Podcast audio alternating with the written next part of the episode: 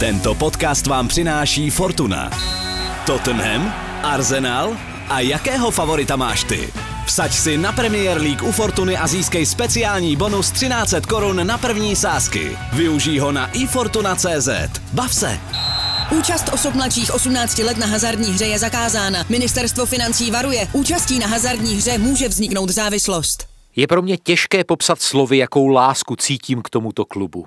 I tuhle větu napsal ve svém pozoruhodném rozlučkovém dopise fandum Arsenalu nejhejtovanější fotbalista podcastu Angličan pan Mesut Özil, nový hráč či lépe nová položka na výplatní pásce Fenerbahce Istanbul. Těžko říct, co si počneme a koho teď budeme hejtovat, ale myslím, že si nějakou oběť brzy najdeme. Každopádně jste zvědaví, co si pro vás dnes fotbalový podcast Seznam zpráv připravil?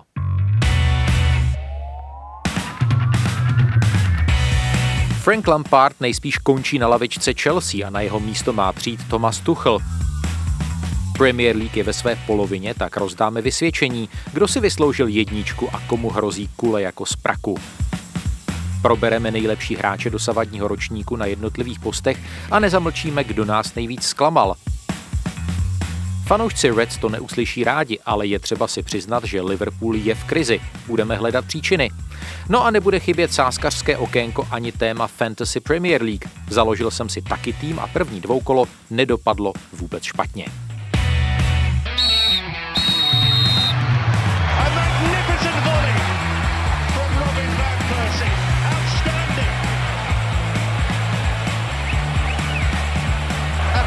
Absolutely top class, unstoppable. What a goal! This is the league we want to watch. I vy jste nejspíš vážení a milí přispěli k tomu, že byl minulý týden Angličan, konkrétně povídání s Vladimírem Coufalem, několik dní vůbec nejposlouchanějším sportovním podcastem v Česku, za což vám Jiří Hošek s kolektivem ze srdce děkují a slibují, že neusnou na Vavřínech. Jinak máme pro vás velkou novinu. Twitterový účet podcastu Angličan, je to zavináč podcast Anglican, jak by člověk očekával, který budeme opečovávat spolu s Karlem Tvarohem a přinášet nejen pohled do zákulisí našeho podcastu, ale budeme pochopitelně řešit Premier League tak nějak nad rámec zvukové podoby Angličana. Ponoříme se do už zmiňované fantasy, budeme hodnotit, komentovat sporné situace. Prostě budeme dělat všechno to, co byste od takového účtu očekávali. Ale teď už v dalším pokračování podcastu vítám Martina Vajta, který je doma na adrese eSport.cz. Martine, ahoj, vítej v novém roce. Ahoj všem i divákům a posluchačům. A jak už tušíte, je tu i jeho věrný pátek s hořčicí Karel Herring z magazínu Football Club. Karle, i ty vítej. Ahoj. Ahoj. Kluci, uh, rozehřívací kvízová otázka, která se nepočítá. Všechno se počítá. Všechno se počítá. Já musím si, musím si odkašlat. Jsem útočník Premier League a když moje příjmení přečtete pospátku, vyjde vám jméno slavného českého básníka. Kdo jsem? Salah. Jo, Mohamed Salah alias František Halas. Výborně, výborně. Ale říkám, je to, to prostě jste si nacvičili, ne, kluci, tohleto. Ne, ne, ne, no tak já jsem tušil, že Karel v tomhle samozřejmě bude o, o krůček napřed, ale je to jenom taková rozehřívací věc. No, musím říct, že nám pořádně zavařilo vedení londýnské Chelsea, co se týče dramaturgie našeho pořadu, protože teď, když se spolu bavíme, tak eh, možná na personální oddělení londýnského klubu putuje Frank Lampard a přijímá tam eh, výpověď z, z toho smluvního závazku, ale samozřejmě teď ještě opravdu objektivně vzato tak daleko nejsme, ale ty spekulace jsou natolik intenzivní, že to asi můžeme brát za hotovou věc. Karle Heringu, poprosím tě o takové krátké schrnutí, vzhledem k tomu, že jsme tady říkali, že Roman Abramovič má historicky velmi uh, malou trpělivost se svými manažery, kteří nejsou úplně úspěšní, tak uh, pro tebe to asi není úplně překvapení. Je to Roman Netrpělovič. No. Není, to, e, není to překvapení, protože e, ty signály už šly v průběhu těch posledních dnů a týdnů. Byť je paradoxní, že ještě na začátku prosince, vlastně někde aspoň, když jsem to zahlídl, tak Chelsea vedla ligu, ale z těch textů, které jsem četl potom, tak bylo vidět, že ta jeho, ta jeho ta trpělivost nebo ta důvěra nebyla až tak velká už v létě, už vlastně před, před startem sezony a dokonce server The Athletic napsal, že jejich zdroje tvrdili, že pokud přijde nějaká série pěti zápasů bez, bez výhry, takže to bude velký problém pro Franka Lamparda a ono se to de facto potvrdilo. Martine, dá se mluvit o nějaké poslední uh, kapce? Já jsem viděl od první do poslední minuty zápas Leicester-Chelsea, kdy si, kdy si lišky Blues úplně jako namazali na chleba a tam, kdybych se na, to, na ten zápas koukal jako Roman Abramovič, tak bych si řekl, uh, Lamparda prostě okamžitě hážu přes palubu. Hmm, já si myslím, že tam je to vždycky trošku v Chelsea o té poslední kapce. Eh, hraje si tam i lehce na fanoušky, řekl bych. Ono je to s Abramovičem vždycky těžké. Podle mě on není nikdy přesvědčený stoprocentně o žádném trenérovi. Snad ani kdyby tam přišel Guardiola nebo Klopp a pak už stačí jako jeden jediný moment nějakého většího selhání a zaváhání a pak už je to vždycky jenom otázka toho, kdy se to stane a pak se čeká jako v úvozovkách na ten pravý moment.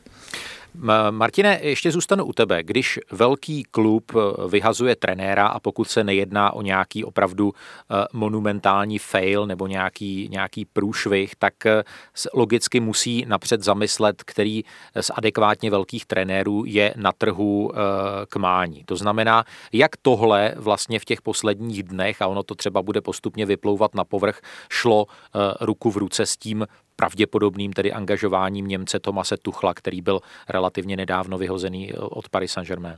Tak ono to souvisí už eh, i s tím, že Frank Lampard vlastně přišel v situaci, kdy Chelsea si asi nemohla úplně dovolit nějakého elitního trenéra nebo nechtěla si ho eh, tady tuhle tu možnost vyplácnout ve chvíli, kdy nemůže přivést nové hráče na přestupovém trhu, takže vlastně Lampard celou dobu byl jakási záplata a jenom se čekalo, že se uvidí, jak to s ním vyjde nebo nevíde. Teďka samozřejmě, co jsem četl, teda zprávy z britského tisku, tak eh, Chelsea se pokoušela získat Ralfa Rangneka, scháněla ho čtyři měsíce, ale Ralf Rangnek asi celkem si myslím celá jako jako, řekl bych, eh, příčetný člověk, který pracuje na nějaké dlouhodobé filozofii, eh, usoudil, že Chelsea asi není úplně ideální adresa, kterou by se on měl vydat, zvlášť když jako i ve vedení jsou lidé, kteří potřebují mít nějaké, řekl bych, pravomoci prostě a nebudou se jich chtít vzdávat a jít jenom tou jeho cestou. Takže Tuchl, když odešel z Paris Saint-Germain, napovídá tomu i vlastně to, že Chelsea koupila celkem dost hráčů z německého trhu v těch eh, posledních letech, takže prostě chtěla jít tady touhletou cestou. Mě to prostě furt to čtu tak, že Chelsea se neustále, podobně jako teďka, když řešíme v České lize Spartu, tak eh, pořád vlastně jde nějakou stranou, ale nejde tam jako stoprocentně, aby vyjádřila tu absolutní důvěru eh, nějakému tomu člověku, kterého oslovuje do té práce. Karle Heringu, my jsme eh, říkali o, těch, o té poslední kapce a, a o, o těch eh, čtyřech, pěti, šesti nevydařených výsledkově zápasech, ale pojďme se podívat na tu herní stránku věci a zkus prosím tě popsat to selhání Franka Lamparda, možná s ohledem na to notorické lpění na, na, na 4-3-3, na samozřejmě tu kritiku neúplně úspěšné integrace Kaje Haverce a, eh, a samozřejmě eh, Wernera do, do, té, do té základní sestavy. No je to tak, ty zmínil jedny z hlavních věcí, které mu vyčítali. Eh, mluvil si i o zápase s Lesterem a skutečně to byla ta eh, poslední kapka eh, pro vedení klubu. Pak se rozhodli, že už vlastně budou, že už se vydají jiným směrem a že to, že to ukončí. Ale určitě se vytýkalo hodně právě řekněme, taktické nedostatky, špatné reakce eh, v průběhu zápasu, když se týmu, když se týmu nedařilo po, pozdní střídání eh, s Werner, že vlastně drahá posila eh, posouvalo po různých, eh, po různých pozicích, nebylo to, a samozřejmě pak, když se nedaří, tak ten hráč se vyvědomí jde dolů, necítí, necítí důvěru a tak dále, takže tady ty, hodně mu bylo vyčítáno právě ty taktické, eh, taktické eh, nedokonalosti, já nevím, v kterém zápase to bylo, jestli proti Manchesteru City, tam bylo strašně znát, že je přehrávají ve středu pole a, a on vlastně na to nedokázal prakticky celý zápas zareagovat. Hmm. Zeptám se tě, zeptám se tě, eh, Martine, promiň, eh, Karle, ještě na jednu věc. Kdybys byl Tomas Tuchl a teď eh, prostě máš ten první pracovní den v Kobemu a máš před sebou ten první zápas, tak ono, když pomineme ten, ten, ten, ten syndrom, že nové koště jakoby dobře mete a že, že se může dostavit nějaký psychologický efekt. Je tam nějaká jakoby jasná věc, co by, co by podle tebe Tuchl mohl nebo, nebo měl udělat, měl změnit? Takhle to nedokážu říct. Mě, když pokládal tu otázku, tak eh, mě vyskočilo na mysl uh, vždycky výrok uh, Petra Uličného, když přebíral někde tým, který byl třeba dole psychicky, tak on to používal samozřejmě nějaký sprostý slova k tomu, ale to bylo něco, fotbal hrát umíte vy, jo. tohle tak.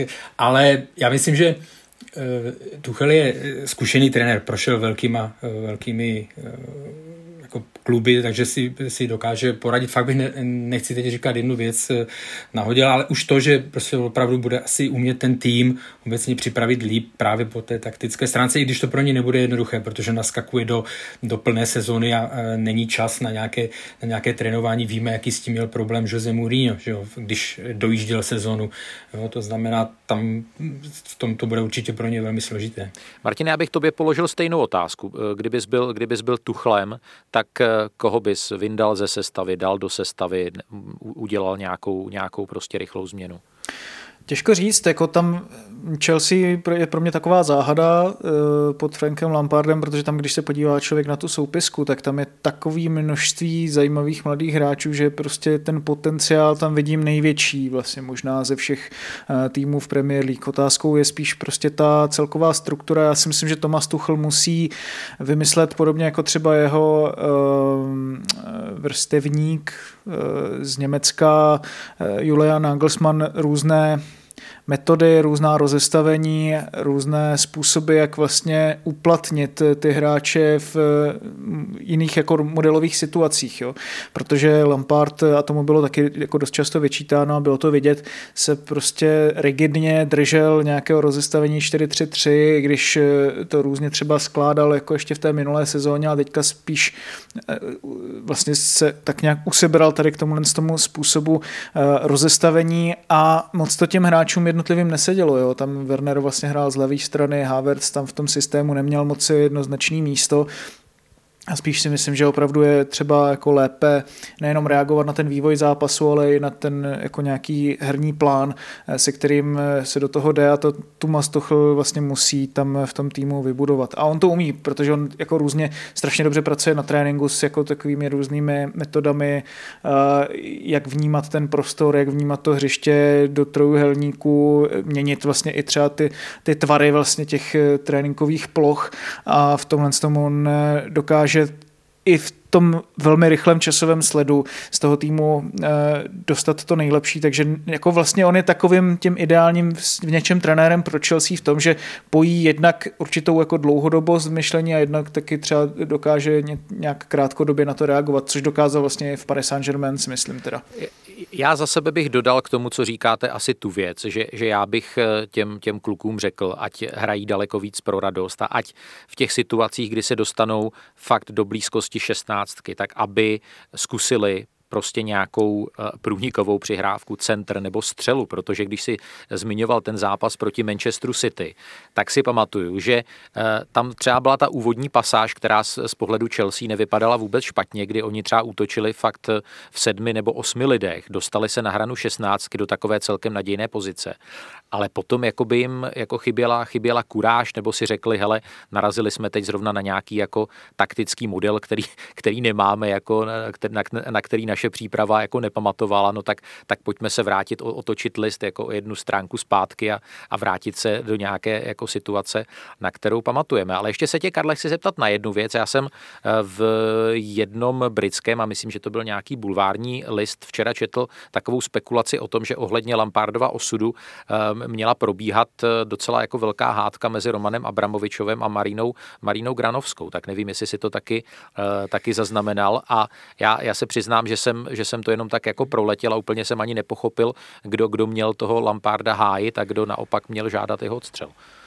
No, o hádce jsem nečetl, ale z toho, co jsem rychle teďka, když ho vlastně odvolávali, projížděl, tak uh, tam jeden z těch hlavních bodů, který popsali, je ochlazení vztahu mezi jím a Marinou e, Granovskou. Takže bych nedokážu říct, jestli tam byla hádka, jestli se ho Roman Abramovič zastával nebo ne, ale popisovali tam, že už vlastně v létě došlo e, k ochlazení e, těch vztahů, v létě už byly tam pochybnosti, jestli skutečně na to má, takže je to, je to bráno jako, jeden z hlavní, jako jedna, jedna z hlavních příčin, že že už eh, prostě nebude trenérem Chelsea nadále. Ale tam samozřejmě, když jsme se ještě bavili, to trošku odbočím o, té, o, té, eh, o těch trenéři, o těch trenéři, o té taktice, o té vyzrálosti nebo nevyzrálosti. Velmi zajímavě o tom mluvil Jamie Carragher, že pro tady tu jeho generaci eh, těch hráčů, kteří byli ve špič, jako špičkoví jako hráči, pro ně je strašně složité naskočit do té trenérské kariéry, protože oni by si měli projít samozřejmě nižšími stupni, jo? nižší třetí ligou, druhou ligou a vykopat se takzvaně, nebo vytrénovat se, nebo jak to říct. Frank Lampard byl jeden rok v Derby County, pak šel hned do Chelsea, to je prostě obrovský skok. Jo.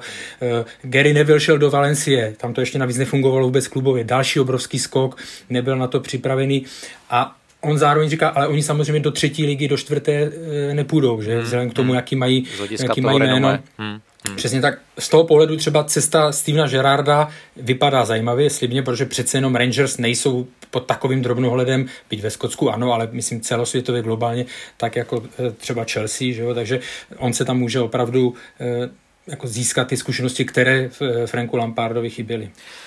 Pánové, eh, nejen Chelsea živ je člověk a když ještě zůstaneme s Karlem Herringem a Martinem Whiteem v té škatulce aktuální dění, tak jsme už naťukli eh, transfer Mesuta Özila do Fenerbahce Istanbul. Eh, Martin White, jeho srdce hoří pro londýnský Arsenal, tak by mě jednak zajímal ten, ten bezprostřední pocit, kdy, kdy jsi přečetl nějaký ten tweet nebo tu potvrzující informaci, eh, která spečetila tenhle, tenhle přestup.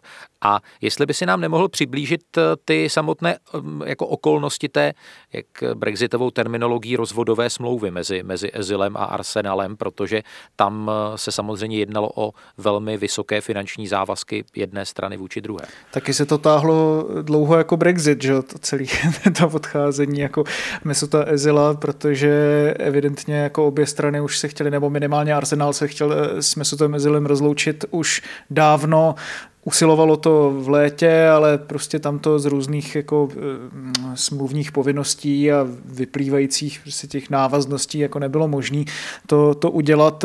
Já si myslím, že jako pro obě strany nebo i pro fanoušky, pro všechny je to jako velká úleva, že tady tohle ta bolest, nebo jako, jak to říct, prostě jako pain in the arse eh, v podstatě obou strana už, už skončila a bude strašně zajímavé vlastně sledovat i ten Zilův přerod osobnostní si myslím, eh, jaký bude teďka nastávat eh, ve Fenerbahče, protože on Myslím si, že ten obrovský jako kariérní zlom, ono se k tomu už tak nějak směřovalo dlouho, ale ten velký kariérní zlom po něm, u něho byl po mistrovství světa, eh, kdy Německo skončilo ve skupině poprvé po válce. On za to byl hodně kritizovaný v něčem právem, v něčem neprávem, hodně eh, komentářů vlastně i eh, ze strany jako prominentních lidí na jeho stranu bylo jako rasistických, proti čemuž se on si myslím velice jako právem ozval. Na druhou stranu jedna věc je ozvat se a to byly, to byly hlasy hlavně, v Něme, hlavně Martine, promiň, že to skáču v Německu. Přesně tak, přesně tak. A jedna věc jako je teda proti tomu se ozvat, což Mesut Özil vždycky uměl. Druhá věc ale je, je na to nějakým způsobem odpovědět na tom hřišti. A ačkoliv teda Arsene Wenger o něm říkal, že to je velký bojovník a že si to o něm jako nikdo nedovede představit, jak velký jako to byl bojovník, tak prostě jako řečeno trošku basketbalovou terminologií, on je takový ten Scotty Pippen pro Michaela Jordana, on jako není nikdy prostě takovou tou postavou číslo jedna, nemohlo to na něm stát, nemá na to prostě osobnost, aby vlastně on sám to všechno zlomil a uh, myslím si, že Arsenal udělal chybu, když si myslel, že on to celé může zlomit. Myslím si, že ho trošku jako i lehce obalamutil, když on přicházel v roce 2013, že se teďka teda uh, kolem něho vybuduje ten velký tým, který zase bude vyhrávat tituly. Nikdy tam vlastně potom nepřivedl eh, velké hráče, eh, tak aby ten tým takhle byl sestavený, takže v tomhle tom směru i Zil, ale zase na druhou stranu on nedělal dostatek pro to, aby to vlastně zlomil na vlastní pěst a eh, tomu klubu v těch složitých zápasech pomohl tak, jak to chtělo. Ale nemyslím si, že to je všechno jako jeho chyba, je to strašně jako, jako komplexní věc. Myslím si, že ani fanoušci ho nebudou vnímat jenom tak černobíle, že je to prostě S nějaký línej, no. línej hmm. prostě hráč, kterýmu se nechtělo. Myslím si, že tomu nenapovídají ani statistiky, ale podepsala se na něm strašná, jenom abych to uzavřel, jako tam je zajímavý, podepsala se na něm strašná spousta věcí. Jednak jak se měnil fotbal a jak se měnila společnost. A tohle si myslím, že on nejvíc vystihuje za těch posledních deset let. To, to se mi líbí, tenhle postřeh, ale je, jestli by si ještě mohl se vrátit k té mojí původní otázce, jak to bylo s tím, s tím finančním vyrovnáním. Musel, musel, muselo Fenerbahče nějak Ezila vykoupit, nebo on taky slevil, nebo tam vlastně ty detaily ještě úplně nevíme. Teď se přiznám, že tohle to úplně přesně nevím. Tam jako je určitě spousta věcí, které jsou smluvně daný. Arsenal si myslím, že musel Zilovi něco vyplatit, aby se ho zbavil. Pro něho vlastně, pro Arsenal bylo klíčem to, že se může Zila zbavit a že už vlastně tam ani neměl jako co získat, kromě toho, že se ho úplně zbaví a fyzicky v tom klubu nebude. Jo, to je, to je vlastně to jediný a uh, de facto to hlavní. Zel se asi musel taky zbavit části svého platu, ale tady jako asi jenom uh, víceméně spekuluju. To, to, to jsem jako ty zprávy úplně nezaznamenal. Eh, mě eh, hrozně zaujalo to, co napsal dneska ráno námi všemi eh, obdivovaný, uznávaný Athletic, který se snažil už ten Ezilův příchod na, na Emirates dát do nějakého kontextu a připomněl, že už ten samotný příchod z hlediska tehdejšího kádru, ambicí a toho fungování byl asi docela necitelný nebo ne, necitlivý, abych použil to správné slovo v tom kontextu, že tehdejší útočná klíčová čtveřice, což byl uh, Walcott, Casorla, Žirů a uh, už v podstatě do, do zapomnění upadavší Podolsky v té předchozí sezóně. Všichni tihle čtyři hráči zaznamenali dvouciferný počet branek v Premier League. Už se tam vlastně velmi, velmi zdárně jevili hráči, jako byl třeba uh, Aaron Ramsey a jestli tehdy fanoušci si říkali, že se za něco má dát ranec peněz, tak za jednoho z nejlepších světových brankářů nebo za fantastického stopera. A že, že Ezil jakoby fajn, ale v tomhle, v tomhle mixu, a to už zase mezi tím samozřejmě spousta lidí eh, jakoby zapomněla, takže eh, ten Ezilův příchod jako nedával, navzdory tomu, že on hrál samozřejmě několik sezon výborný fotbal, takže to celou tuhle generaci, a samozřejmě jsem ještě zapomněl třeba na, eh, na, na, na Wilshira a Oxlade Chamberlaina, že to, že to ten růst téhle generace, ten jeho příchod vlastně Karle narušil. Je to tak, že se tenkrát eh, jako řešilo, záloha nikdy nebyla problém, nebo co si vzpomínám, v té době, v té éře nebyla záloha problém pro, pro Arsenal. Tam se vždycky řešil zadek, že jo, tak jak si zmiňoval, třeba uh, stopeři. A, uh, takže bylo to překvapení, ale myslím si, že, myslím si, že tehdy hodně Arsenal reagoval na to, že chtěli jakoby dát signál, Přesně. podívejte se, my jsme schopni koupit takového hráče, protože do té doby, ty roky předtím, Arsenal jenom prodával, že jo? ten jenom prodával eh, všechny ty hvězdy, jakmile tam někdo se stal hvězdou Premier League, tak šel dál, tak šel do City, šel do United, jo, nebo šel mimo Premier, mimo Premier League, takže oni podle mě to tenkrát chtěli udělat jako signál, podívejte se, my jsme tady, pořád eh, dokážeme přivát, přivést velmi eh, jako top, hra, top hráče eh, se skvělým renomé a tak dále. Akorát prostě tam přivedl ho na pozici, která nebyla slabinou Arsenalu. Hmm. Já bych to viděl stejně, jestli tam jenom můžu dodat, jako přesně to Karel strašně dobře vystihl. On ten Arsenal i strašně potřeboval ten signál, odešli Van Persie, Nasry, Fabregas. Vlastně ten klub byl v takovém, takový jako spíš regresi než ani stagnaci.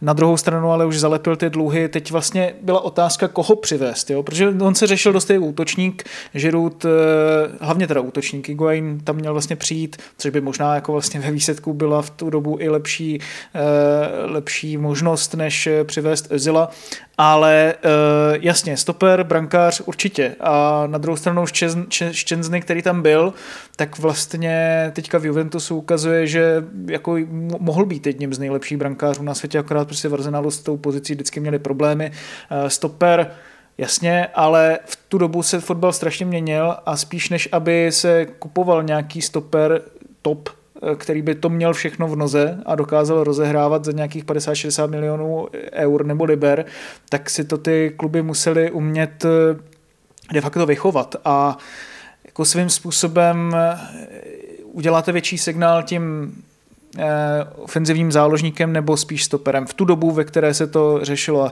z této optiky mi to dávalo smysl. No. Mesut Özil odchází, Martin Odegord možná přichází. Uh, strašně zajímavé jméno. Uh, Martine už je uh, ruka v rukávě a mělo by to být tedy čisté, čistokrajné jako hostování bez možnosti koupě, nebo jak, jak, jak, se, to, jak se to peče?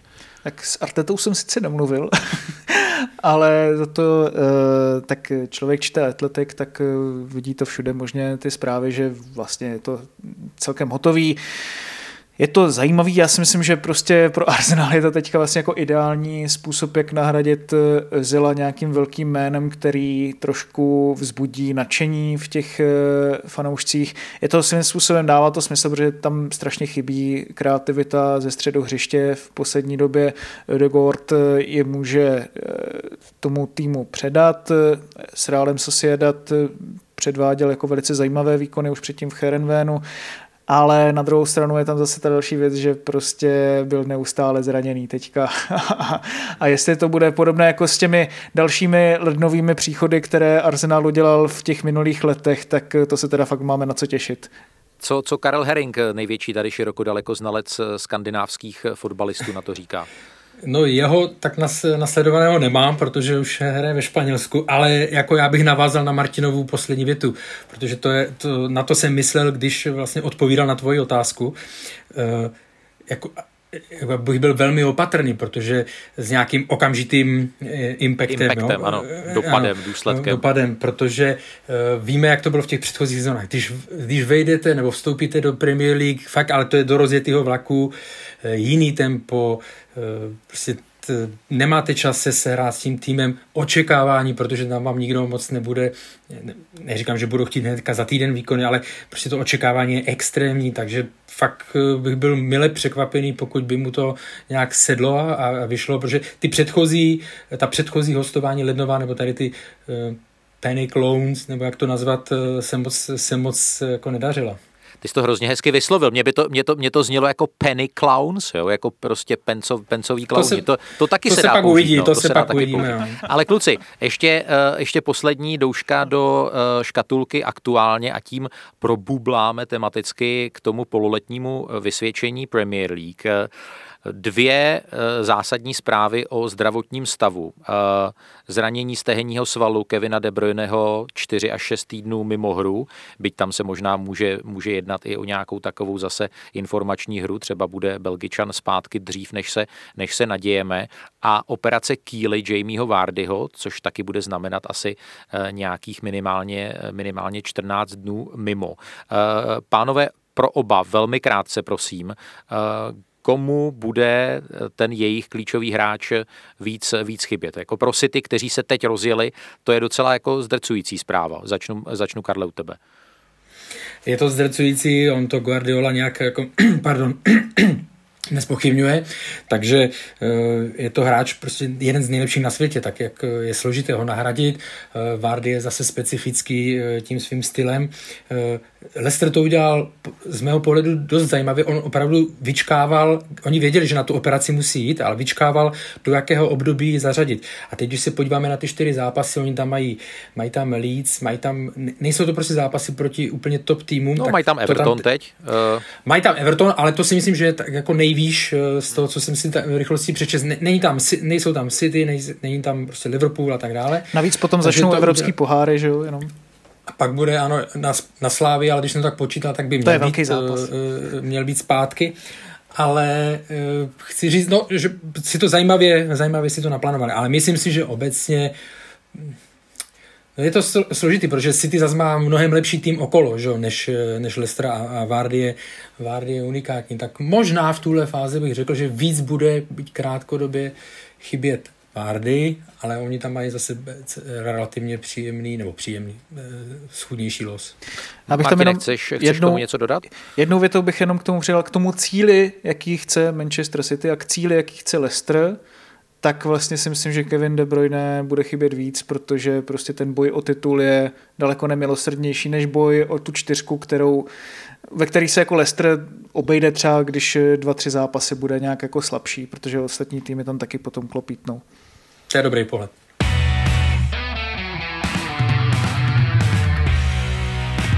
Pololetní vysvědčení Angličana určitě budu rád, když se podíváte na náš web eh, seznamsprávy.cz. V naší fotbalové sekci Jiná liga najdete takové písemné vysvědčení, které jsme dali dohromady s Karlem Tvarohem a to jak eh, určité slovní hodnocení, tak známky pro jednotlivá mužstva a eh, my jsme byli, myslím, docela nakonec hodní, protože jedničku od nás dostali Manchester United, Leicester, možná pro někoho překvapivě Southampton a jedničku mínus nebo jedničku až dvojku potom potom eh, Citizens, Aston Villa, Liverpool, Karle, představ si to a s přimhouřením obou očí asi i Leeds, eh, i když tam bych já osobně byl, eh, byl přísnější. My teď nebudeme se dívat na ty jednotlivé týmy, protože o tom se bavíme v podstatě neustále, ale zkuste teď přednést takové, takové laudácio a krátkou obhajobu toho, koho vy jste nominovali na zatím nejlepšího hráče těch prvních 19 kol. Otázka na Martina Vajta z eSports CZ? Uh, no, jako těch hráčů samozřejmě, kteří by si to zasloužili je víc. A no, takhle si neměl začínat. Normálně laudáci ho na jednoho konkrétního hráče. Ne, to je těžký, to je těžký, to je strašně těžký. No tak řekněme Bruno Fernandes, si myslím, že ten si to asi ten si to asi zaslouží, protože hlavně díky němu Manchester United šel po té koronapauze nahoru a hlavně díky němu teďka bojuje o titul. Jasné, stručné, srozumitelné. Tak, Laudácio Karla Heringana, jeho favorita. No já jsem váhal mezi Kevinem De Bruynem a Brunem Fernandešem a, a tam jsem zvolil Bruna Fernandeše, protože ten jeho vliv eh, na to, co říkal Martin, bych se opakoval, ten jeho vliv na výsledky Manchesteru eh, United je, je obrovský, ty, ty jeho statistiky jsou uchovatné, takže za mě je to eh, v tuto chvíli, byť jsou tam góly z penál, tak za mě je to v tuto chvíli on. Doufám, že to samý budeš po mně o pár vteřin po mně opakovat potom v následném kvízu. Tam se, tam se potom určitě změní pořadí, tak eh, ke kvízu se určitě ještě dostaneme. Ale uh, Jiří Hošek dodává, že s Brunem Fernandešem nemá problém a hlasoval by pro něj asi taky. Možná bych měl jiného favorita, kdyby byl Tottenham přece jenom trošičku výš než na té páté příčce. Tak, uh, nejlepší brankář. Já musím říct, že uh, obě ruce bych zvednul pro Emiliana Martíneze, protože to je opravdu takový skoro popelkovský příběh, protože do jara 2020 v podstatě nikdo nevěděl, že, že, že umí, umí tak dobře chytat, což ukázal v Arsenalu. A, a teď to potvrzuje i za, za obranou Aston Villa. Karle, koho, koho ty si nominoval na nejlepšího golmana. Ano, stejného, stejného jako ty. A to z toho důvodu, že opravdu jenom, nejenom, že Aston Villa hraje výborně, ale ty, ta čísla defenzivní prostě jsou, jsou jednoznačně jedna z nejlepších eh, v lize a on na to má obrovský podíl, takže eh, za mě určitě Martinez. Martine, strašný sympatiák. Eh, myslím si, že měl docela smůlu v Arsenálu vždycky na ty zápasy, do kterých se dostal v minulosti, že tam prostě nedostal tolik příležitostí ale jinak ještě kdybych měl vypíchnout, tak Leno a Ederson přece jenom není náhoda, že si ty dostali jenom 13 gólů letos v lize. I s takovou stoperskou dvojicí třeba dejme tomu, která nebyla vždycky úplně stoprocentní. Ta stoperská dvojice Manchesteru City eh, šla prudce nahoru a nakonec se ustálila na podobě, na které bychom asi eh, netrvali na začátku toho letošního ročníku. Ruben Diaz eh, ano, ale John Stones tam působí jako určité překvapení a ten, ten Ruben Diaz se objevil na celé řadě anketních lístků přispěvatelů Angličana, ale já se přiznám, že mám hroznou slabost pro Joa Cancela. Za mě je to úžasný hráč, tou svojí univerzálností a, a, a vyváženou tou obranou útočnou hrou a to, že dokáže hrát fantasticky na levé i pravé straně obrany, je, je až neuvěřitelné a stejně tak eh, teď ho třeba na byť několik eh, minut nasadil, nasadil Pep Guardiola i do středu zálohy a eh, taky tam působil velmi, velmi nadějným dojmem. Ten, ten by mohl mít ještě daleko lepší statistiky, mohl mít podle mě už nějaké branky, asistence na svém kontě víc, než reálně má, ale třeba mu Pšenka pokvete víc v té druhé polovině sezóny sezóny. Karle, ty máš koho eh, z obránců na, na svém eh, anketním lístku? Tak já jsem dával, já jsem zase samozřejmě dlouho jsem uvažoval o Rubenu Dia, Diazovi nebo Diažovi, jak říkáš, ale nakonec jsem dal Fabíňa, protože ten jeho přerod prostě ze záložníka na stopera a teď ne, se nebavíme o výsledcích Liverpoolu, které jsou špatné vzhled, především co se týká střílení branek, k tomu se dostaneme, tak uh, to, jakým způsobem to zvládli, uh, zvládl on tu roli a teď čísla, vlastně oni dostali 8 gólů od chvíle, kdy, kdy se posunul v lize, kdy se posunul do brany, tak bych dal jeho. Tak Martine, ty si souhlasně kýval, když jsem eh, pil Odina Joa Kancela, takže přidáš se ke mně?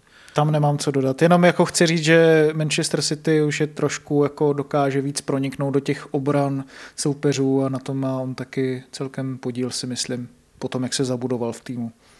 Říkejme mu takový otvírák na konzervy. No.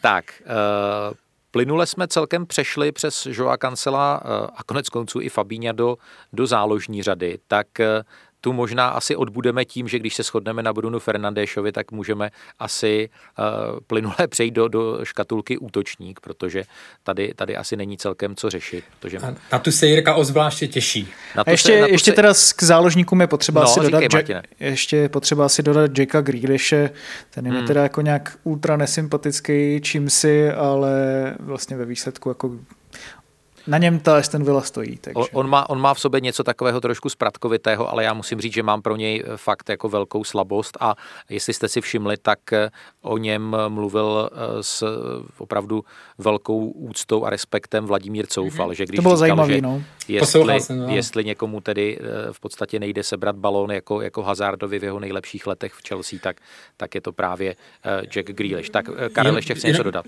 Jenom k tomu, protože jsem byl na zápase v minulé sezóně Brighton Aston Aston Villa a byl jsem tam s lidmi, který o fotbale tolik nevědí, nebo moc ho tolik nesledují. A ten zápas skončil 1-1, Jack Grealish dával gól na 1-1, ale i oni, kteří vlastně se o to nějak nestarají, tak jestli měli říct jedno jméno hráče, který je zaujal na hřišti, tak to byl on, protože on s tím balonem je fakt úžasný. Tak a e, nejlepší útočník, a já schválně s pokorou a skromností sobě vlastní nezačnu, ale nechám, nechám prostor vám. Tak Martine. No to je skvělý, že mi to takhle přenecháváš jako prvnímu. Koho tak asi bych tam mohl dát? Jako určitě, určitě, ještě kdyby hrál Lukas Podolsky, tak bych dal jeho, pochopitelně. Ne, tak jako já tam nemůžu předsedat Harryho Kanea, takže já tam dám aspoň Hyun Minsona to je, se mi strašně líbí jo, svým to ti, to ti, celkem, to ti celkem schválím. Ale teda jako je vidět, že jak moc na něm je, Jose, je na těch dvou, jak je vlastně Tottenham a Jose Mourinho závislý. A ten Gareth Bale taky jako pěkně vyšel, to zase musím říct, že to bylo super. Promiň, já bych jenom řekl Gareth Bale. Gareth, yeah. Dobře, v tom dobře, se, Karel. V tom se často chybuje, cvičil jsem Gareth. si to každý týden, abych udělal Jirkovi radost a čekal jsem na tu šanci. Teda, tak velké, doufám, velké že plus jsem to, pro Karla Heringa. Že jsem to nepropás, ale co se týká hlasování, tak občan Kane určitě, eh, určitě eh, jako jednička, byť jsem taky zvažoval buď Sona nebo jeho, ale ta čísla, eh, ty statistiky se naklonily pro Harryho Kanea. Tak já v poměru hlasu jedna ku jedné, tak já se těsně přikloním na stranu, na stranu Kejna, protože si myslím, že on je opravdu vlivnější jako na tom hřišti a asi i mimo to hřiště, ale ta Sonova sezóna zatím je opravdu úchvatná. Tak a poslední škatulka nebo rubrika, na kterou se chci zeptat, je nejlepší trenér. A tam začnu třeba u Karla Hringa z Football Clubu. Tak já jsem dával Brendana Rodgerse, i když těch seznam těch trenérů, který by se dali dát, je uh, fakt uh, delší určitě, ať už je to Dean Smith nebo, nebo Ralph Hasenhüttl, protože ty jejich týmy uh, nejenom, že jsou vysoko v tabulce, ale předvádí zajímavý fotbal, ale pro mě prostě Brandon Rodgers, pokud je někdo opakovaně uh, s velmi dobrým týmem, ale ne úplně top top, uh, se pohybovat na špici uh, Premier League, tak je to, tak je to mimořádný, mimořádný počin a uh, když se vždycky bavíme o nějakých trenérech pro ty nej, nej týmy, ať už, to by, ať už je to Chelsea, United, eh, City, nebo teď nebudu říkat Liverpool, tam asi eh, ne, protože se tam spíš mluví o Žarardovi, ale je to prostě trenér, který se bude skloňovat eh, pro tady ty největší, největší kluby a naprosto po zásluze, protože už jsem to říkal několikrát, myslím si, že není úplně doceněný. Já tedy hlasuju pro Dina Smise, protože když si vzpomeneme, jak se Aston Villa horko těžko zachraňovala a když si podíváš čistě na ten kádr, hmm. tak si řekneš, to, to je prostě mužstvo na nějakou 13. až 17. pozici. To znamená, on podle mě z nich, z nich vysosává cosi, co prostě vysoce překračuje plán. Nedokážu to úplně přesně popsat. Je to, je to samozřejmě ta eh, Grealishova virtuozita, ale je to podle mě i něco, eh, něco navíc a on v tom má hodně, hodně prsty. Martine, jak ty to vidíš? No, já tady mám ještě doma e, celkem čtyřmetrový zdi, hodně bílého prostoru, tak přemýšlím, že bych si sem dal eh, portrét Brentna Rogerse v nadživotní velikosti, jak to on má sám i doma. E, no, jako tady samozřejmě narážím na to, co je prostě na něm pořád takového trošku nesnesitelného, ale upřímně řečeno, jako vlastně mu to, to nevadí. vlastně mu to strašně přeju, to, jakým způsobem dokázal Lester obrátit a tam si myslím, bylo jako zajímavý,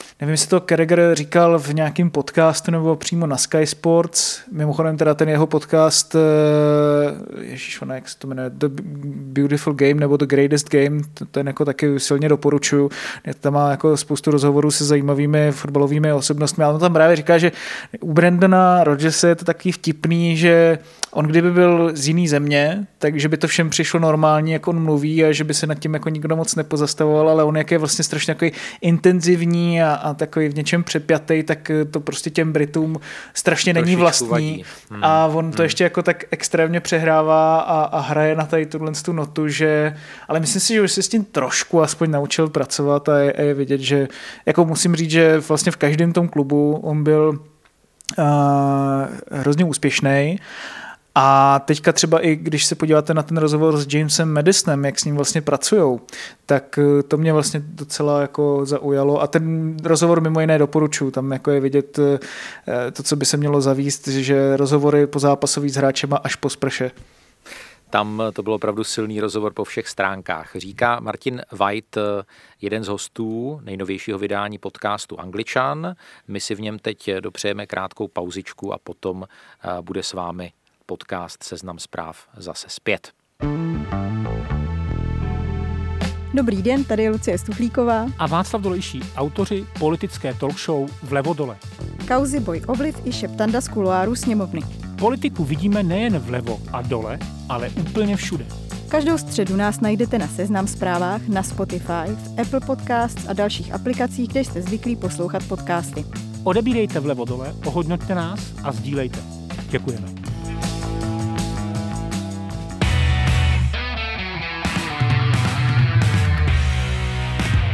Je s vámi opět Angličan, fotbalový podcast Seznam zpráv s Karlem Herringem z Football Clubu a Martinem Whiteem z eSport.cz, který si v předtuše blížícího se kvízu stačil už i odskočit teď v tom eh, krátkém poločase. A my tam teď eh, máme takovou eh, nepravidelnou, nebo možná mě by se celkem líbila i pravidelná rubrika s názvem Krize Liverpoolu.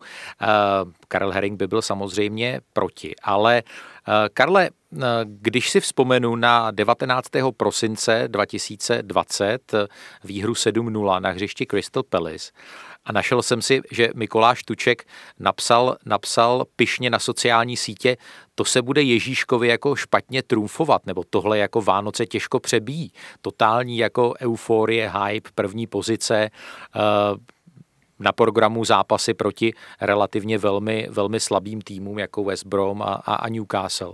A, a najednou jako spadl, spadl řetěz a, a spadla na Liverpool jako šílená deka. Řečí čísel je to pět ligových zápasů bez výhry, eh, čtyři poslední zápasy bez vstřelené branky. Eh, prosím tě, zkus, zkus nějak jako uceleně se vžít do toho a popsat eh, člověku, který není takový insider, co se to jako stalo. No, zkusím to uceněně, ale je to samozřejmě na delší, eh, na delší dobu. Zkusím to zhrnout a ty mě zkus to, zkus to krátce shrnout a já tě, já tě přeruším. Jasně. Já si myslím, ty jsi zmiňoval spadlý řetěz a tak dále. Já bych to přirovnal, nebo když jsem se na to připravoval, tak mi to právě napadlo, musíme začít zraněními, respektive měli bychom se vrátit i do léta, protože prostě vedení klubu nepořídil, odešel Lovren a vedení klubu nepořídilo místo něj stopera, což se pak v průběhu další sezóny ukazuje, ukázalo a ukazuje jako, jako prostě fatální, fatální chyba. Jo. Ale pak vlastně, když vezmeme ta zranění, eh, Van Dijk, eh, Gomez, Jota a tak dále, na začátku to nevypadalo, že by to Liverpool nějak, eh, že by to nějak výrazně, výrazně poškodilo nebo zbrzdilo, ale já jsem to dával, dávám to jako příklad, že když máte auto, něco se vám tam pokazí, jeden válec nejde, tak ještě furt jedete, něco třeba i setrvačností a ještě to bouráte. Ale potom vlastně, když se další součástky začnou kazit, nemáte čas to opravit, tak už to někde najde na svůj, eh, na svůj limit a už se to prostě zastaví. Je to vidět u obrany. Tam samozřejmě ten základ, ty góly sice nevypadají ty statistiky tak špatně. Ale ve chvíli, kdy stáhnete Fabíňa stáhnete Hendersona ze, ze středu zálohy do obrany, oni to tam nějak odehrajou, ale ta záloha pak má problém, protože, a je to vidět v těch zápasech, hlavně proti těm slabším, záloha s Fabíněm, s, Henderson, s Hendersonem, Wijnaldum taky, oni umí vyhrát, oni umí získat míče, oni presují fantasticky, vyhrávají ty míče vysoko a pak ten útok uh, se odehrává nebo zakládá ten protiútok eh, ve fázi nebo ve fázi hřiště, kde je ten tým zranitelný. Zatímco teď to vyhrávají mnohem níž a ten tým sice útočí, ale pro pro Salaha, oni útočí, to bylo vidět proti Burnley, oni proti Southamptonu, oni útočí ve čtyřech proti osmi, proti sedmi, oni už jsou v tu chvíli sformovaní, chodí tam centry zbytečné, ne zbytečné, ale chodí tam jeden center za druhým a u kterých ho dopředu víte, jak to dopadne, že to tam někdo odhlavičkuje, že to tam prostě se někdo odkopne. Ti hráči tam vůbec nemají ten prostor, na který byli zvyklí při těch brejcích. Jo. Hmm. Já bych, Takže já bych to tady udělal takovou, hm, takovou vsuvku. Tohle je určitě výborný, výborný výkop. Uh, já jsem začal eh, paradoxně právě po tom zápase s West Bromichem nějak jako víc sledovat Salaha, protože jsem si ho eh, pořídil do své sestavy ve Fantasy. Celý jako dosavadní průběh ročníku jsem se tomu bránil. A musíme říct, že třeba proti Newcastle on, on běžel dvakrát, eh, dvakrát na branku a, a, a nedal to. Někdy, někdy my, my hledáme hlubší příčiny, ale někdy prostě ti to přestane vyloženě lepit. Nebo proti, v zápase proti Burnley, tam byla v druhém poločase, kdy, kdy přišel, přišel na hřiště, jestli si dobře vzpomínám, tak byla střela z pravé strany hluboko uvnitř 16, to bylo snad z nějakých 6, maximálně 7 metrů na bližší tyč, kterou Pope naprosto fantasticky vytáhnul. Troufám si říct, že takových 12 nebo 15 brankářů Premier League by eh, v téhle situaci inkasovalo. Ale v těch, v těch některých dalších zápasech, buď kombinace jako Salah a Mané, nebo Salah a Firmino, oni působili dojmem, že jsou jako po flámu, že se tam prostě nasčítali ty najeté kilometry kilometry a že, že už jako ten, eh, jak se tady neustále bavíme i v souvislosti s jinými týmy a eh, třeba i v souvislosti s Kanem a Sonem, že tam někdy třeba chybí takový ten, ten, ten hlad, tak tady jsem měl prostě velmi intenzivní pocit, že oni by fakt radši jako eh, byli na maserském stole nebo, nebo prostě v hledišti a že oni prostě tam jako tu šťávu prostě Karle nemají. No naprosto souhlasím a zrovna někomu minulý týden jsem psal, eh, někomu, kdo by si to byl pomyslel, že Žota bude víc chybět než Virgil van Dijk. Já teď to nebudu poměřovat, jestli je to skutečně tak, nebo, ale prostě jeho absence je obrovská a právě z těch důvodů, o kterých ty jsi zmiňoval, protože když víme během podzimu, když on tam začal naskakovat, tak jednak on vytvořil obrovský tlak na ty hráče, eh, on, on vytvořil, eh, konkurence tam byla z jeho strany větší a zároveň trenér eh, Klopp mohl prostě ty hráče pošetřit, mohl jim rozložit víc tu energii. U nich teď, víš, oni hrajou furt na takovou, řekněme, čtvrtý rychlostní stupeň, oni hrajou, oni jezdí, ale chybí jim takový ten, prostě ten, ten moment toho, to, to poslední, takový ten úplný hlad, nebo ta ostrost, já nevím, jak to říct, jo, prostě chybí to tam a samozřejmě oni si nějakou šanci vytvoří. Uh, Origi šel sám na branku, že jo, taky to mohlo vypadat jinak, kdyby nenapálil ze, ze samostatného úniku břevno, jo, to se taky málo kdy, málo kdy vidí. Takže ty šance oni si vytvoří, ale je vidět, že prostě ztratili, uh, ztratili pohodu, částečně řekněme i možná nějaké, nějaké sebevědomí, takový ten tu, tu výskru, nebo já nevím, mě napadá jedno prostý slovo, to nebudu říkat. tak, uh, já si Martina Vajta strašně, strašně vážím. Vážím si jeho rozhledu, jeho erudice, ale vzpomínám si na jeden moment, kdy my jsme spolu zcela zásadně nesouhlasili a Karel Herring už tuší, o čem budu eh, mluvit. To a Martin čekal, myslím, že to, to tuší taky. A vytáhnu jeden tweet eh, Martina Vajta, nevím přesně ze které to bylo doby, kdy prostě označil eh, člověka, kterého známe pod zkratkou TAA, Trent Alexander Arnold, za, za nejlepšího pravého beka na světě. A teď Trent Alexander Arnold, jak někdo dokonce napsal a možná možná to snad psal i Atletik, jedním z nejhorších pravých obránců v letošní sezóně, nebo teď konkrétně v tomhle období. A já jsem si i našel jednu statistiku, že eh, v první polovině loňské sezóny za to období těch 19 úvodních kol vytvořil Trent Alexander Arnold pro své spoluhráče více než 20 vyložených příležitostí a v letošní sezóně 3. To znamená, Martine, mohl by si uh, popsat ten, ten sešup svého, uh, svého oblíbence? No tak Trent je pořád nejlepší a samozřejmě za to vůbec nemůže. Jako ostatně, když si člověk je právě přečte tu analýzu, mimochodem teda velmi zajímavou na atletiku uh, ohledně jeho sešupu výkonnostního, tak se dozví, že to opravdu není jeho chyba, ale že je to jasně, kvůli tomu, jasně. že tam chybí třeba právě Virgil van, Virgil van Dijk, který mu tam dává jeden eh, diagonální balón do křídla za druhým, uh, že třeba i Henderson, který se musel právě dotáhnout, nebo Fabinho, že vlastně chybí tam takový ten drive z hlouby pole, který mu pak vytvoří přesně tady tenhle ten prostor. No a on prostě roste s tím týmem. On je samozřejmě velmi systémový hráč a je to něco podobného jako třeba svýho času Aaron Ramsey, když byl na tom nejlíp, ale i nejhůř. Prostě je to jeden z těch hráčů, který roste s tím když eh, to všechno kolem něho funguje. A teďka, když to vlastně kolem něho nefunguje, tak je to o to horší, protože prostě nemá možnost eh, projevit ty své největší přednosti a já si myslím, že tam je jako zajímavý ještě na tom přesně, to, když jsem tady poslouchal Karla, vybavoval jsem si i to, když byl eh, Dortmund v podobném sešupu v té poslední klopově sezóně, tak to bylo strašně, strašně, strašně podobný. A oni se z toho nebyli schopní dostat, možná, a o tom se taky teďka trošku spekuluje v Británii, je to i kvůli přístupu Jurgena Klopa, který jako samozřejmě je eh, hrozně na straně hráčů, ale čím dál více prostě nervóznější. A viděli jsme to letos, že My to vidíme je, každý zápas teď za postraní čaru, mně se to jeho je, chování teda no, nelíbí no, ani, ani náhodou. Tým je eh, unavený, on je z toho to prostě...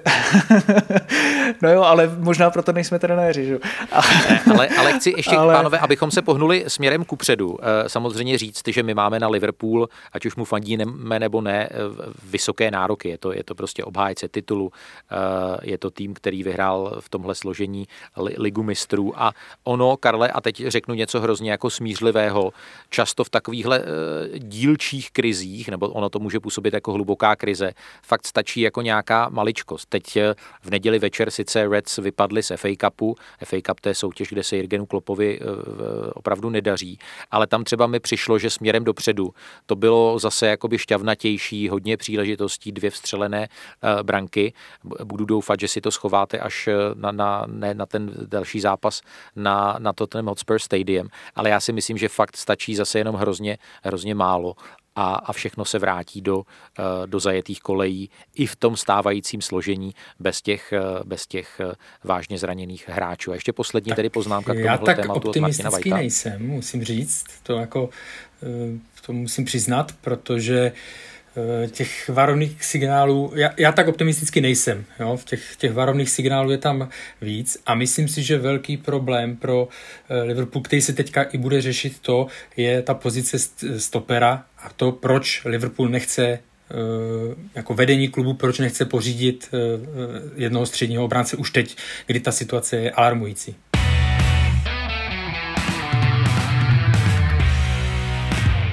Nastává čas kvízu Angličana, což je taková kratochvíle, o kterou si velmi často píšete ve svých mailech a zároveň je to věc, při vyslovení které Karel Herring má žaludeční neurózu a Eh, Martin White si musí neustále eh, odskakovat na toaletu. Ale eh, dneska, kluci, jsem vám to udělal o něco jednodušší v tom, že máte takzvanou multiple choice, to znamená, na každou otázku budete mít tři možnosti, každý dostanete tři otázky, můžete si to v klidu rozmyslet a pak si myslím, že vypálíte, vypálíte přesnou odpověď. A jenom prosím, nechte mě doříct všechny ty tři varianty. Pevně věřím, že u některých otázek to budete vědět okamžitě, ale i pro naše posluchače a naše další soutěžící vás o to žádám. Tak, zatím vždycky v té soutěži začínal Karel, tak teď změním to pořadí a začnu u Martina Vajta. Tak, Martine, první otázka. V sezóně 1999-2000 si jeden z týmů nepřipsal ani jednu jedinou venkovní výhru ale stejně se dokázal zachránit. Který to byl? A máš tyhle tři možnosti. Za A. Bradford City, za B. Derby County a za C. Coventry City. Já si myslím, že to je Charlton, ale řekl bych, že... Co byla ta druhá možnost, prosím tě? Derby County. První byla Bradford, druhá Derby a třetí možnost byla Coventry. Coventry. Je to tak. Tohle byla dost těžká otázka a Martin White v ní uspěl a získává první bod. Tak, první otázka pro Karla Heringa. V lednu 1997 jsme byli svědky velké rarity, myslím si, že nejen z dnešního pohledu, když trofej pro nejlepšího trenéra tehdy získal stále aktivní hráč, který provizorně plnil roli hrajícího kouče. Kdo to byl? Za A. Teddy Sheringham, za B. Stuart Pierce nebo za C. Dean Saunders? Ještě jednou mi řekni eh, jména. Tak, za A. Teddy Sheringham, za B. Stuart Pierce a za C. Dean Saunders. 97. Hrající trenér, nejlepší hrající trenér nebo trenér měsíce ledna 97. Tak eh, Sheringema bych neřekl, protože ten ještě hrál a navíc byl v tom, že? Tak já dám, ať to nezdržu, já dám za C. Říkáš tedy Dean Saunders. Byl to Stuart mm. Pierce. Já jsem si Pierce. říkal, že i vzhledem k tomu, že trénuje teď, že, že, že tam toho Stuarta mm. Pierce dáš, ale uznávám, že tohle taky nebyla, nebyla úplně snadná věc. Tak po prvním kole vede Martin 1-0. Uvidíme, jestli odskočí do dvoubodového vedení. Uh, Martine, Většinou jsem dotahoval, takže... Většinou si dotahoval, no je to, je to ta, ta dnešní soutěž je vlastně i v tomhle jiná. Prosím tě, od sezóny 2000-2001 se Premier League hraje s míči značky Nike. Víš do balónu, kterého výrobce borci kopali do té doby? Za A. Mitre, za B. Adidas, za C. Puma. Mitre. Je to Mitre, je to Mitre. Myslím si, že Karel podle, podle řeči těla věděl správnou odpověď, tak eh, pevně věřím. Já jsem o tom psal článek. Ty jsi o tom vypsal článek. Hm? Ne, ale myslím si, že máš velkou, velkou šanci snížit na 1-2 uh, ve svojí druhé otázce a ta zní. Mauricio Pochettino odešel v létě 2014 ze Southamptonu, jak známo, trénovat Tottenham, ale pamatuješ si, kdo ho u Saints nahradil? Byl to za A. Ronald Koeman, za B. Claude Puel nebo za C. Ralf Hasenhüttl?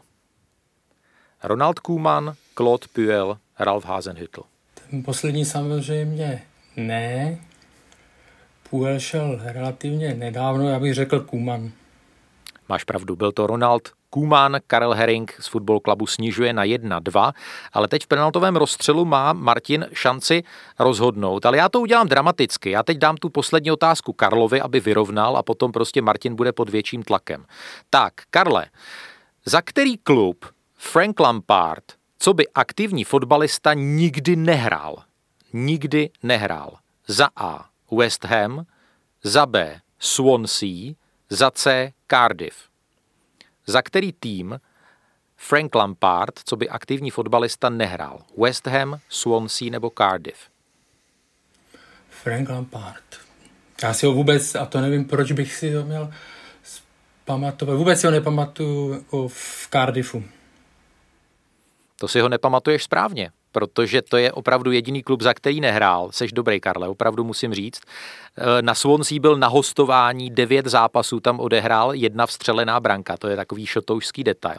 Tak teď oči a uši a další orgány fotbalového národa posluchačů Angličana se upínají na Martina Vajta, který má šanci rozhodnout v té závěrečné otázce. Stav je 2-2, míč je na penaltovém puntíku a ta poslední otázka na Martina zní, kterému týmu bylo v sezóně, 19, eh, pardon, v sezóně 2009-2010 odečteno 9 bodů kvůli přechodu pod nucenou zprávu.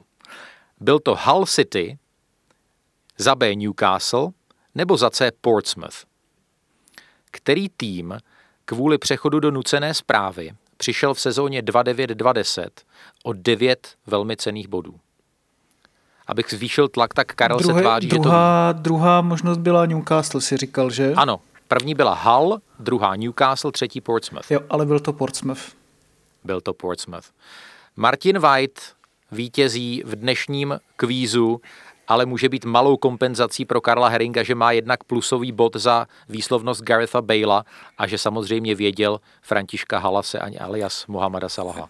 Chci pogratulovat Martinovi, že se po půl roce dočkal. Yes! A to jsem přitom vedl 2-0. Tak, můžeme se těšit na dalšího angličana, ale pojďme dál, protože nás čeká sáskařské okénko. Tento podcast vám přináší Fortuna. Účast osob mladších 18 let na hazardní hře je zakázána. Ministerstvo financí varuje. Účastí na hazardní hře může vzniknout závislost. Asi tušíte, že se eh, v sáskařském okénku Fortuny budeme bavit eh, o zápase Spurs-Liverpool, což je duel, a já jsem to tak trošku tušil, který bude pískat Martin Atkinson, hraje se eh, ve čtvrtek večer a zatímco ten prosincový duel byl takový, že kdyby to bývalo skončilo remízou, tak asi ani jeden z týmů nebyl úplně nespokojený, ale teď nějak vnitřně, Karle, asi cítíme, že, že oba týmy by fakt ty tři body v téhle fázi sezóny potřebovali. Tak co, co, co říká tvoje srdce a co říká tvůj mozek? No asi jako když budu realista, nevidím moc eh, jako důvodu, nebo ne důvodu, ale nevidím nějakou výraznou naději, když se dívám třeba na ten kurz 2.24 na výhru Liverpoolu na, na hřišti Spurs, to mi přijde dost, dost nízko. No. Já si nemyslím, že by tam Liverpool vyhrál. To znamená, že když bys měl sázet na výsledek zápasu, tak bys dal třeba jedničku nulu. To by mi přišel dobrý kurz, no. když vidím tam poměr jedničky a remizy, tak si myslím, že by tam byl e, slušný kurz. Mně se celkem, jako já bych instinktivně dával na to, že oba týmy dají gól, což se, což se vlastně stalo i na Anfieldu, tam je kurz 1,61, ale možná bych se tomu zápasu i, i z hlediska samozřejmě Vidíš to, a já bych dal, ale, a já bych dal třeba 0-0. 0-0 bys dal. Hezky. No, tak... je, je pravda, že já jsem teď neviděl Spurs v posledních týdnech, takže nevím, jak jsou na tom úplně uh, herně, za to jsem viděl uh, každou minutu Liverpoolu, takže... No hele, já myslím, že o nic víceméně nepřišel, ale ale, ale uvidíme. Tak, eh, pojďme k dalšímu zápasu a tam poprosím o uh, nějaké dobrozdání Martina. Uh, Southampton Arsenal, oni se po čtyřech dnech znovu potkávají, v FA Cupu vyhráli Saints 1-0, musím říct, že uh, zcela zaslouženě. Uh, Arsenal tam určitě tentokrát nasadí jak šetřeného Saku, který střídal, tak asi nasadí Obameyanga. Uh, píská to Kevin Friend a já tam jako cítím ty breakové situace a já bych si tam vsadil, že se odpíská penalta. Tak já bych jako třeba v tomhle zápase dal, dal soulíčko na to, že se bude kopat penalta. Martine, co ty na tenhle zápas řekneš? Já bych ten zápas... Ostrá jedna. já bych ten zápas s něčím skombinoval a dal bych tam jako tutovku prostě neprohru Southamptonu, protože Arsenálu se tam dlouhodobě jako, teď tam sice za poslední tři roky třikrát vyhrál, ale to taky prostě Southampton byl v určité jako jiném rozpoložení než, hmm. než je letos a už jako když jsem viděl ty dva zápasy, co teďka hráli v té letošní sezóně společně, tak uh, tam jako nevidím moc prostoru na to, že to Arsenal dokáže, dokáže zvládnout a na Southamptonu to byly vždycky jako docela rychty, no. Zajímavý názor Martina Vajta. A poslední zápas, který jsem eh, vybral do té nabídky ještě předtím, než se začal, začal naklánět eh, osud eh, Franka Lamparda, to je zápas Chelsea Wolves, což je typicky duel týmu, které strašně potřebují zabrat ta jejich aktuální forma v případě Chelsea 1-1-3. U Wolves je to dokonce ještě horší, ty už pět zápasů čekají na vítězství 0-2-3. Na jedničku, když jsem se naposledy koukal, tak tam svítilo 1,62, což mi přišlo docela, docela málo. Píská to, jestli vám to pomůže Andy Medley. To je takový zápas, na který já nemám jako vůbec, vůbec žádný názor. Karle, vysvobodíš mě? Máš tam nějaký, nějaké tušení? S alibistickým nové koště dobře mete, tam můžeš dát jedničku. Valíme jedničku? Dobře, dobře. Martine, Souhlas. Chelsea Wolves souhlasí. Martin White. Tento podcast vám přináší Fortuna. Každý, který poslouchá Angličana, se musí vyznat v Premier League. Schválně, vsaď si u Fortuny a zjisti, jak na tom si. Teďka navíc se speciálním bonusem. Zahraj si na ifortuna.cz a získej 13 na první sázky. Účast osob mladších 18 let na hazardní hře je zakázána. Ministerstvo financí varuje. Účastí na hazardní hře může vzniknout závislost. Nad dotazy posluchačů samozřejmě pořád píšete a já jsem za to rád na e-mailovou adresu jiry.hosek.sz.cz, jak bylo řečeno v úvodu. Eh, určitě můžete svoje typy psát i prostřednictvím no, nově vytvořeného twitterového účtu podcast Angličan a Petra Chvílová z Drslavic, super, posílá dotaz za něžné pohlaví, které si také oblíbilo Angličana, který zní, dříve byl nejen v Anglii modní ikonou David Beckham, poté Cristiano Ronaldo.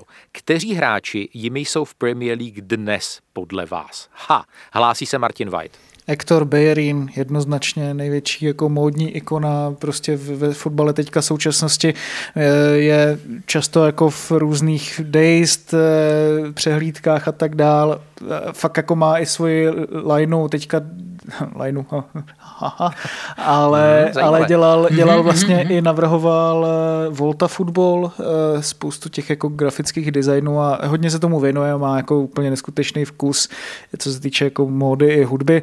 A druhý teďka jako velkou ikonou si myslím, že v Británii obecně se stane Marcus Rashford, který byl i na tom slavném zářijovém čísle Vogue, kromě teda z těch svých samozřejmě dobročinných aktivit eh, si myslím, že jako patří jako symbol teďka Manchester United eh, k těm hráčům, kteří budou vzrůstat. No Martin, eh, Martin White tedy, Bejerín a Rashford, ale Karel se nadechoval ještě k dalšímu jménu. Nadechoval, já bych ti chtěl říct, Martine, že paní nebo slečna Petra Chvílová myslela jako ikonu modní, ale opravdu jako hvězdu Premier League nějakou, no. A já mám Ektora Bellinina rád, ale jako ona tam zmiňovala Davida Beckhama, Cristiana Ronalda, takže já když bych zůstal na téhle úrovni... Já tady nevidím hvězda, že jo? Jako obecně, vidím no, ale tak ty jména, ty jména ti jako nějak naznačují, eh, do jakého ranku mířila, ale já jako bych to i trošičku posunul v tom, že eh, to ne, teď už to nejsou takové ty klasické modní ikony, jaké jsme znali, ale že třeba teď se to opravdu hodně posunulo směrem těch sociálních sítí. Jo? A pro ty kluby jsou i ty hráči, když budu jmenovat Paula Pogbu, tak eh, pro ně je stejně tak důležitý na hřišti eh, tak jako prostě na těch sociálních sítích nebo tak jako na tom trhu ta je hodnota a pro Manchester United jako biznisově je, je stejně tak důležitý. Jo. Takže teď si myslím, že se to trošičku posunulo jiným směrem, ale určitě bych jmenoval uh, prostě právě tady v rámci tady té nové nějaké éry, tak Paula Pogbu. No, mně se tady úplně nelíbí takové ty zlatavé špičky jeho, jeho vlásků, které, které ukázal teď v posledních zápasech, ale eh, proti gustu žádný eh, disputát. Tak a pojďme eh, na druhý dotaz nebo, nebo téma, které nadnesl Filip Havelka, který říká, že poslouchat Angličana naučil nejednoho kamaráda. Mimochodem to mi připadá velmi sympatické, tak pojďte si každý z vás dát takový závazek získat pro náš podcast alespoň jednu další duši. To by bylo úplně skvělé. A současně Filip prosí, jestli bychom se víc nevěnovali eh, Fantasy Premier League. A já tedy, jak už jsem naznačil, jsem kromě svojí vlastní sestavy, která teď nedopadla úplně nejlépe, vytvořil taky tým Angličana na celkové pořadí člověku prostřed sezóny musí logicky rezignovat, ale ten eh, úvod nedopadl úplně špatně. Hrál jsem žolíka jménem Bench Boost, to znamená, že se mi započítali i body od hráčů na lavičce a celkem to hodilo velmi sympatických 129 podíků. Já to tady jenom vyjmenuju, že ta moje patnáctka zní Ederson a Martínez v bráně, což celkem koresponduje i s naším hlasováním. Obranu mám potom Justin, Robertson, Cancelo, Coufal, Adarabio, záloha Barnes, De Bruyne, Rashford, Lukman a Souček a v útoku potom V, dvojité V, dvojité V, to znamená Vardy, Wilson, Watkins. Pokud máte nějaká doporučení na to, koho prodat, komu dát kapitánskou pásku, koho koupit, pište nejlépe právě na zmiňovaný twitterový účet podcast Angličan. A mě teď kluci úplně vypadlo, jestli vlastně vy hrajete fantasy nebo, nebo nehrajete. Karle, ty si hrála, už nehraješ, viď? Nebo jak to bylo? Eh, já teďka, když eh, to nehraju, tak, musí, tak vždycky říkám, kdo hraje Fantasy League má moc volného času. A ne, myslím to tak, že já jsem, jak jste asi poznali, já jsem poměrně soutěživý a já nedokážu tu sou, eh, no, a já nedokážu tu sestavu dát tam během 20 minut a pak zase mě to naopak zabíralo moc času, ještě když jsme hráli tenkrát ve sportu Českou, Českou ligu, mimochodem ano, byl jsem v tom ročníku úspěšný, ale mě to prostě bralo moc času. To si ověříme a, ještě. Takže můžete, můžete. Uh, můžeš. Tak uh, bralo mi to času, takže poslední dva, tři roky vlastně. A Premier League jsem nehrál nikdy.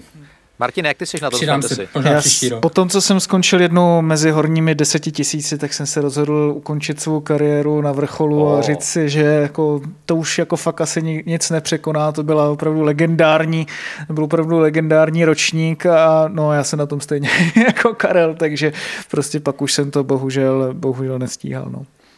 Tak mi z toho vychází, že prostě zatímco Jiří Hošek neví, co s volným časem, tak eh, Karel Herring s Martinem Whiteem prostě se nezastaví a eh, obrážejí nejenom Angličana další podcasty a prostě píší tuny a další spousty materiálu.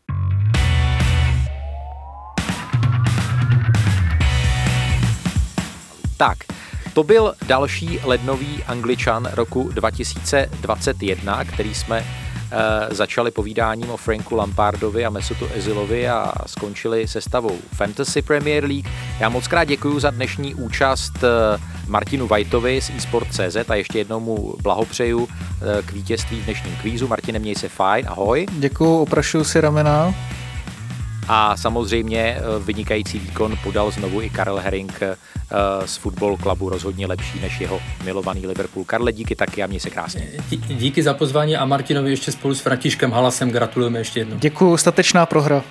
A od mikrofonu Seznam zpráv se s vámi loučí a dobrý poslechy dalších podcastů Seznam zpráv doporučuje Jiří Hošek. Mějte se fajn.